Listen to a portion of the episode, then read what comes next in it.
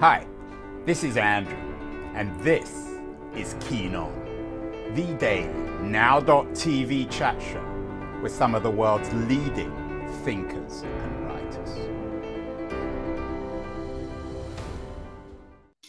Hello, everybody. It is Friday, December the 9th, 2022. Um, few weeks ago, we had a really interesting show with two Egyptologists, archaeologists at Yale University, Colleen and John Darnell. They have a best selling new book out, Egypt's Golden Couple, when uh, Akhenaten and Nefertiti were gods on earth. Um, Akhenaten was a, an Egyptian king, and his wife, uh, Nefertiti, uh, remarkable characters. We have a lot of um, a lot of remnants of them, of images and and um, and uh, and other paraphernalia, uh, and they're most famous as the parents of Tutankhamun. We all know, of course, Tutankhamun. We're going to be talking about Tutankhamun today, but in an interesting context. Uh, a few weeks ago, we also did a show with an American called Hopwood DePree, um, who bought an English castle and wrote a book about it, another best selling book. Downton Shabby, one America's ultimate DIY adventure restoring his family's English castle. Downton Shabby, of course, wasn't the real Downton Abbey. Um, and today we're bringing those two worlds together the worlds of Downton Abbey and Tutankhamun with a new book, The Earl and the Pharaoh From the Real Downton Abbey to the Discovery of Tutankhamun. Um, and it's written by a lady called the Countess of Carnarvon, Lady Carnarvon, who is joining us from her chilly castle, um, Highclere Castle, where her family have lived for many generations. Countess, welcome. Thank you very much for asking me onto your show.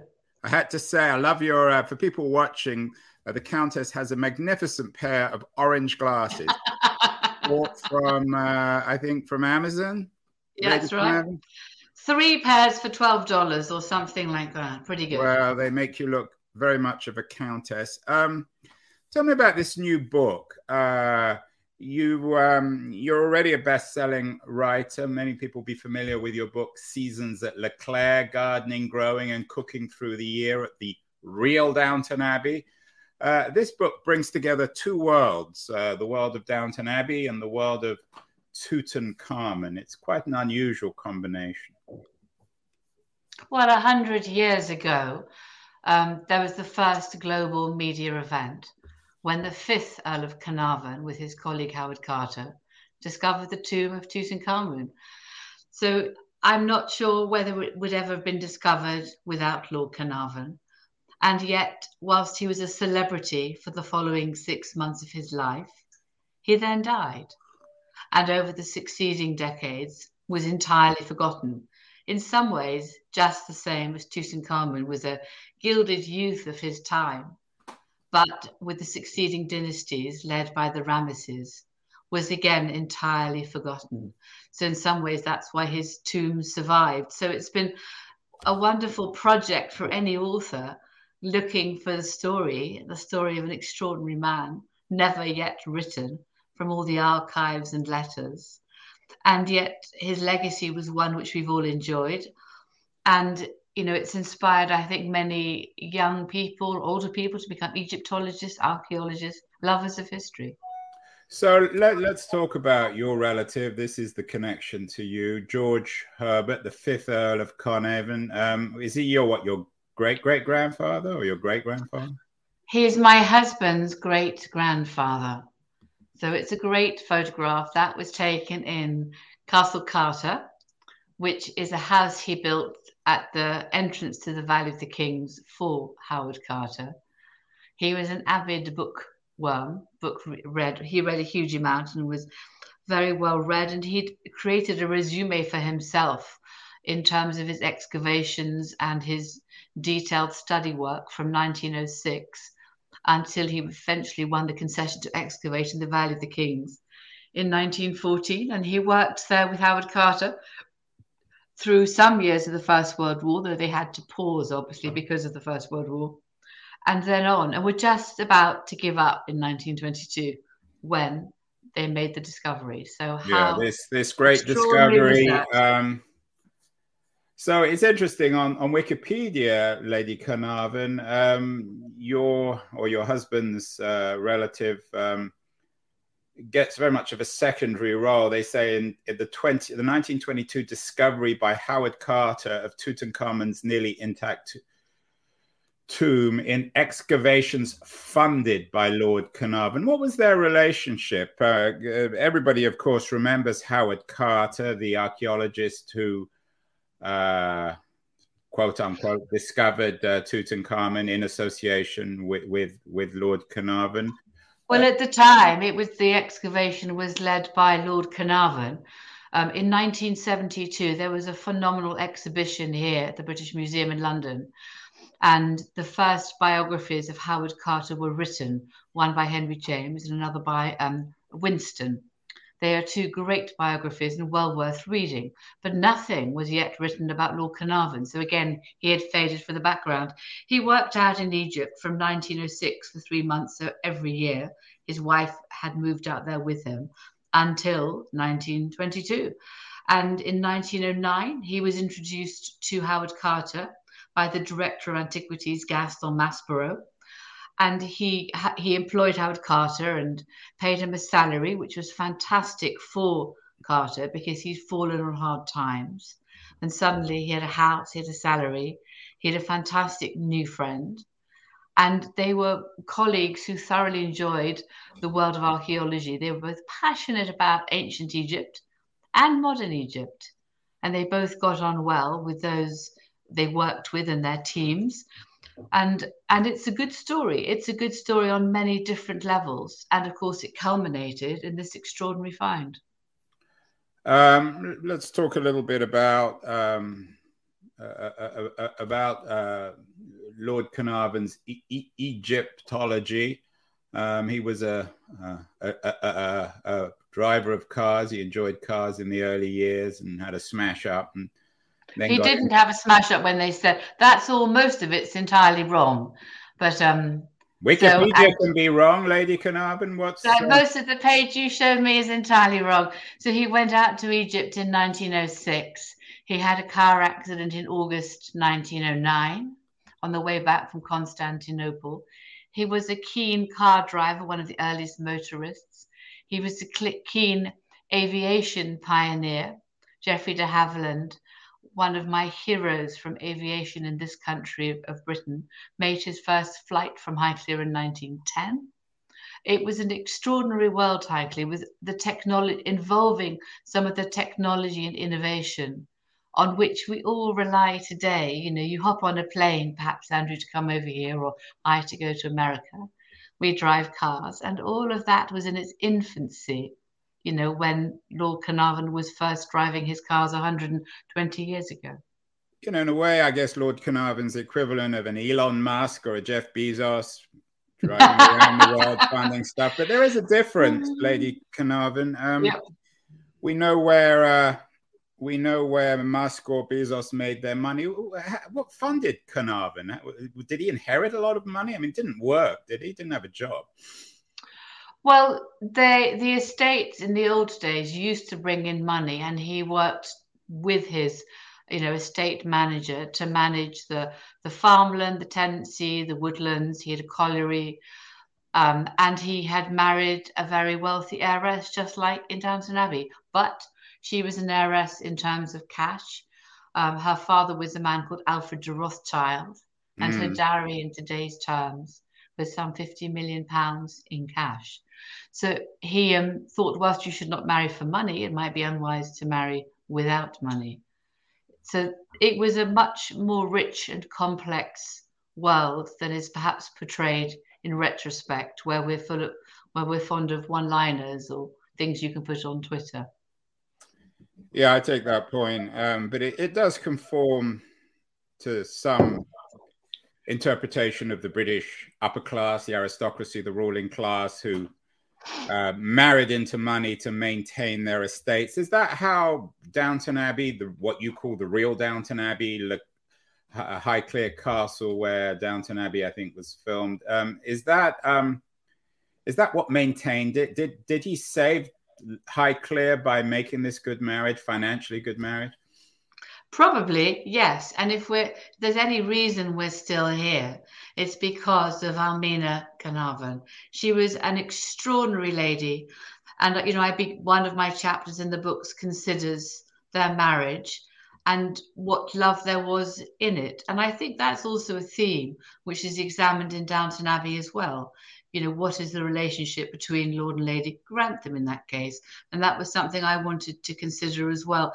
In some ways, what was so lucky was it was a good marriage and they did love each other and they were friends. And there's a lovely line from James Breasted, who's an extraordinary American Egyptologist who was staying here in about 1920, 21. And he wrote in a letter that he was, um, he found it very refreshing to see how fond Lord and Lady Carnarvon were of each other. So it's some of those little little lines like that which help give you pointers. And also, um, Lord Carnarvon's sister Winifred and her husband also made references, and they were both in love with each other. And he took a lot of time to buy her the most and make her the most beautiful jewelry, which he didn't have to do. So he went to Boucheron in Paris and made the most beautiful set of necklaces and rings for his bride to be, designing them himself with much care and much love. So it's an interesting marriage. And again, I think we we have various prejudices in today's world about what they did. It's, you know, for example, I begin the book with this young boy of eight years old who had gone to see his mum give birth to his youngest, as it turned out, sister. He had an elder sister, a younger sister, and um, the baby sister was born. She was called Victoria, and her mother was her godmother was Queen Victoria. So my character was eight years old, his elder sister nine, and younger sister four, and they were very excited. But sadly, two weeks after his baby sister was born, his mother died. So they returned from London to Highclere in a train with their mother in a coffin. She lay in state here in the library. And then they walked down to bury her behind her coffin in the little cemetery here. So that's where I start the book. And then what is interesting is his father more or less gave up much of his political career. He was a politician to look after his family, to look after his children, to work out a way of creating a family life for them. So again, that goes against our current prejudices about the Victorian upbringing. It was not always like that in every family. What so is it, um, Lady Carnarvon, and, and you're speaking from a position of expertise here, that intrigues the world, Britain, and, and particularly America about the upper class, the aristocracy, the class you're from? You had a piece in the Daily Telegraph, a pro monarchist newspaper in the United Kingdom, um, about how you were nervous when Queen Elizabeth came to supper. I'm sure she was very nice. Why are we so we being i have to admit i'm not particularly intrigued but generally people are intrigued by this family of course they're all in the news again uh, more soap opera drama with prince harry who one uh, english uh, website describes as the lost prince what is it about your class that makes it so fascinating to so many people around the world i think it's a little bit different in today's world from how it was I think it's much more about team effort now. And I think a stately home such as Highclere is one that is above all shared. So we're open to the public many throughout much of the year, and people thoroughly enjoy their visits here. So it's a visible history. And I think these stately homes of England are visited by 80% of the tourists to this country. And it's again trying to make them relevant in today's world and the team upstairs and downstairs, and it is a team, it's not upstairs and downstairs in the old fashioned sense, is part of what makes it a family home. And the characters within, I think, our current team are slightly eccentric, full of enthusiasm, and I'm terribly grateful for their work with me as we try to keep it going. So I think it's slightly broader than that. I think the royal family is perhaps something apart which tries to represent um, some of the heritage of this country and go out there to try to, with its the pomp and the circumstance, to create some sort of anchors. And you know, we're always looking back in history. So where do we come from? What's good about it? What's not so good about it? And if we understand that, perhaps we can go forward in a better fashion. Do you have any children yourself? I do. I have a son. And um, how have you educated him about your family, your husband? I don't. I don't educate him or my stepchildren. It's up to them to learn, to read, to go out in the world, to earn some money. This place doesn't give us any money. We try to help it earn. Yeah, you haven't even got any radiators. It. It's freezing there, right? That's why it you is cold. It's it's about. I don't know. It was minus five last night. It's a bit warmer than that in here, which is about minus five is about 25 degrees. I looked it up in um, Fahrenheit. So it's um, a little bit above that. And someone had nicked my radiators, which is not a good thing because I need a radiator to take yeah. the edge off it. Uh, but you know what? It's fine. We've dressed for the weather here, and I grew up in a big, in a cold house in Cornwall with no heating. So, not plus ça change. Do you actually live all, all the year round um, at Highclere? I spend most of my time here. It's um, I think particularly because of COVID, you know, like every other heritage and hospitality business, it's been a matter of survival. And you know, you you lead from the front, you lead from the trenches. We're all in it together. How can we help each other? How can we go forwards? And what have we learned from what we've all been through? Speaking of the trenches, um, what was George Herbert? Was he in the First World War? Um, the fifth Earl of Carnarvon was such an invalid he couldn't fight in World War One. Oh dear. He ended up. I'm going to help the Royal Flying Corps, and his son, at 17 years old, did set off and went out, in fact, to Indian Mesopotamia, Iraq during World War One, and he was lucky. He managed to survive and come back. Meanwhile, this house was a hospital and it welcomed under the um, guidance of Lady Carnarvon, and it welcomed hundreds of injured soldiers, you know, strangers. They were just somebody's husband, father, son.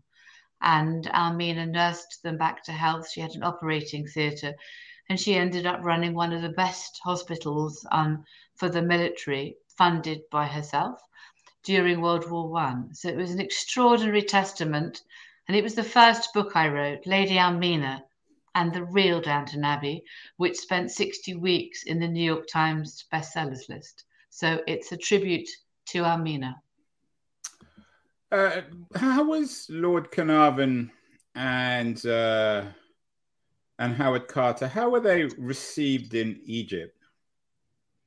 They were both much liked, and luckily for me, in today's world, as it resonates well, Lord Carnarvon also in 1920 asked all the founding fathers of Egypt, Saad Zaghloul, who was the first prime minister of Egypt when it became a republic after it ceased being part of the British Protectorate in 1922, um, they all came to stay here. They were all made very welcome.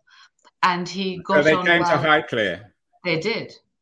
They did. They all came and stayed here, and they've all signed my visitors book here.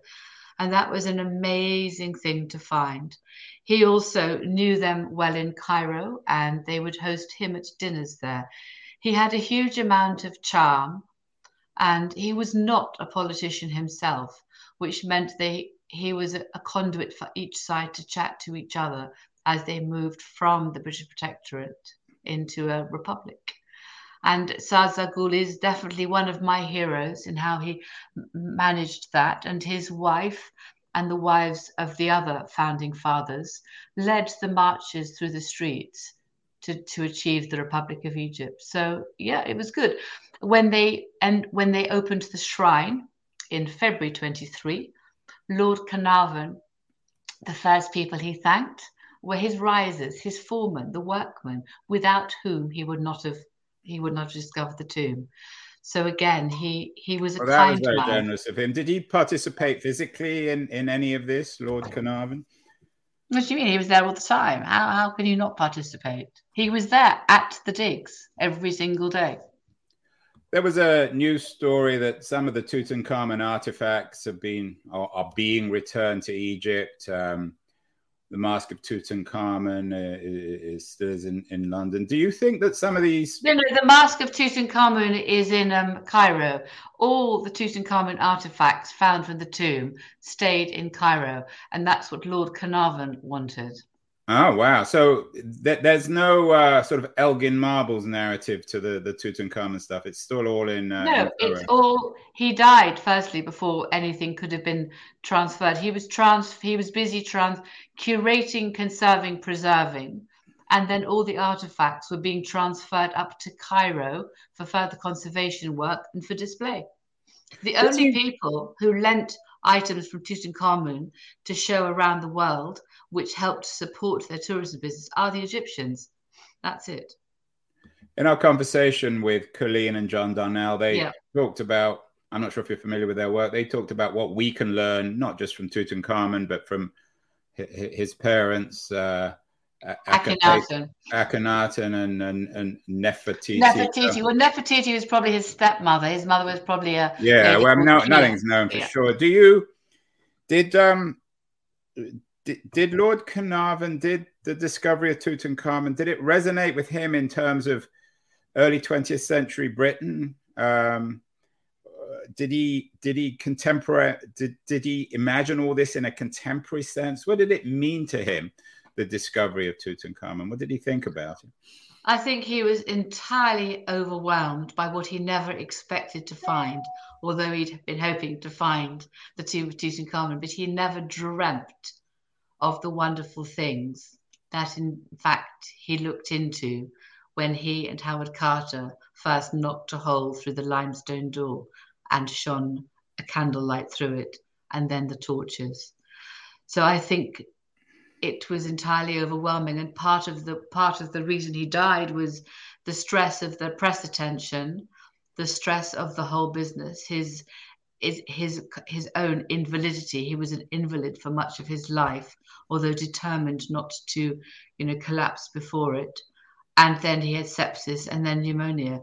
Um, the, he wrote to Wallis, Dr. Wallis Budge at the British Museum, and in one letter, he said, "You know, I'm hard put." He was five foot ten to get my weight above nine stones. So you can see he was quite a spare framed man. And he did struggle. He'd had too many car crashes and he was he was frequently ill. I think he was also an asthmatic as a child, but unfortunately he took up smoking as well. So that really didn't help.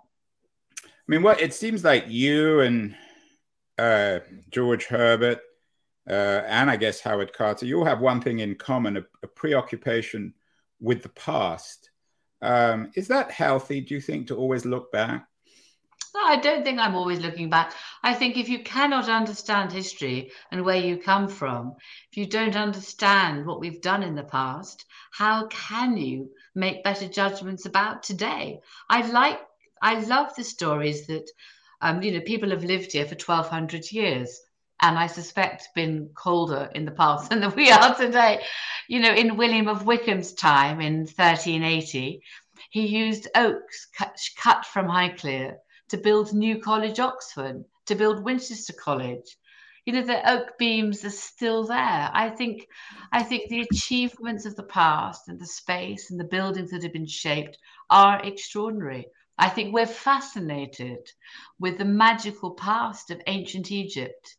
I don't think, Andrew, anyone's going to remember this chat or anything else or my book, but anybody would still remember the pyramids. They can still see the pyramids. I think sometimes it helps to see the visible history, to touch it, to be in there, to be there. So that's what I think history can offer. And I think not without the background, without those that sort of knowledge of what happened in 1866 when the American Civil War ended and the Dominion of Canada was formed the following year. If you don't know some of those things and the, the focus on the 49th parallel at the time, you, you don't perhaps always understand where we are today as well as you might do. I think we can learn from the people of the anti- of the interiors, the native Indians, how best to care for the landscape and the wildlife. I I went to an exhibition in in um, Omaha Nebraska. It was an amazing exp- exhibition, incredibly moving, and it reminded me of their strong connection with the earth, this beautiful world on which we live. And what can we learn from them? Not to learn. Now, that I think is a travesty. It's curious that um, you, are talking, of course, from United Kingdom, uh, which is sort in, united. yeah, sort of half united, not really united. Uh, exactly. Post Brexit, United Kingdom disaster. So, yeah, some people might argue, perhaps people watching this or listening, that Britain is too preoccupied with the past, that it's never figured out a way to grow up. And politicians made the the remarks that Britain lost an empire and never figured out what it was going to be when in, in a post-imperial world. Do you think there's and this isn't a critique of your book or of, of Tutankhamun or anything like that, because they're obviously very interesting and important. But do you think there's too much preoccupation with the past in the United Kingdom and not enough about the future. Too many people visiting um, the real Downton Abbey, fetishizing an aristocracy that no longer exists, and not figuring out what Britain's place is in the early 21st century. I don't know what Britain's place is. I think we're figuring it out, and I think there's well, you're not doing wrong. it very well, are you? I mean, not I you personally. I'm not necessarily generally. sure that it is being figured out very well. I'm someone who thinks our neighbors, Europe, should be our friends. You tend to trade, I think it's 60 or 70% of your trade is normally with your neighbors. Nothing's changed since Bronze Age, Iron Age, Roman, medieval times. You trade with your neighbors. It's better to make friends with them. So that's the first principle in my mind. But, you know, um, other people have different points of view. And at least in some sort of democracy, whether it's this side of the Atlantic or your side of the Atlantic, we can argue about it. In other countries, there is no argument because there's simply one dictator. So I don't necessarily think we have the answers. And I think we're all finding where the answers are. It's a very broken and fragile world. It's quite a frightening world, and rather like post the First World War, when everything was turned upside down. It is somewhat upside down today. And therefore, I think some of the stately homes, some of the museums, I don't know, some of the traditional occupations that we do or times of year like Christmas provide some sort of anchor and reference point. And if nothing else in this world, we need reference points and anchors and some sort of cultural coherence from which we can argue and make our way forward.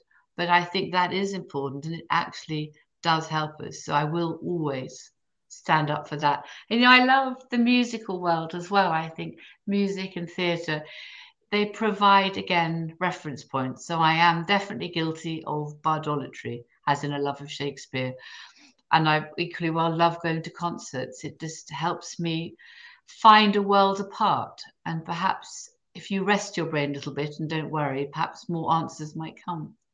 The Fifth Earl loved opera. The yeah, Fifth let, us end with the Fifth Earl. I mean, if we could bring him back to life now, if, a couple of final questions. What do you think he would think about the Britain of the 2020s? And, and, and what would he make of the history of Egypt between 1920 and 2020. It's been again a, a rather checkered, controversial history. Uh, what, what do you think he would make of our world?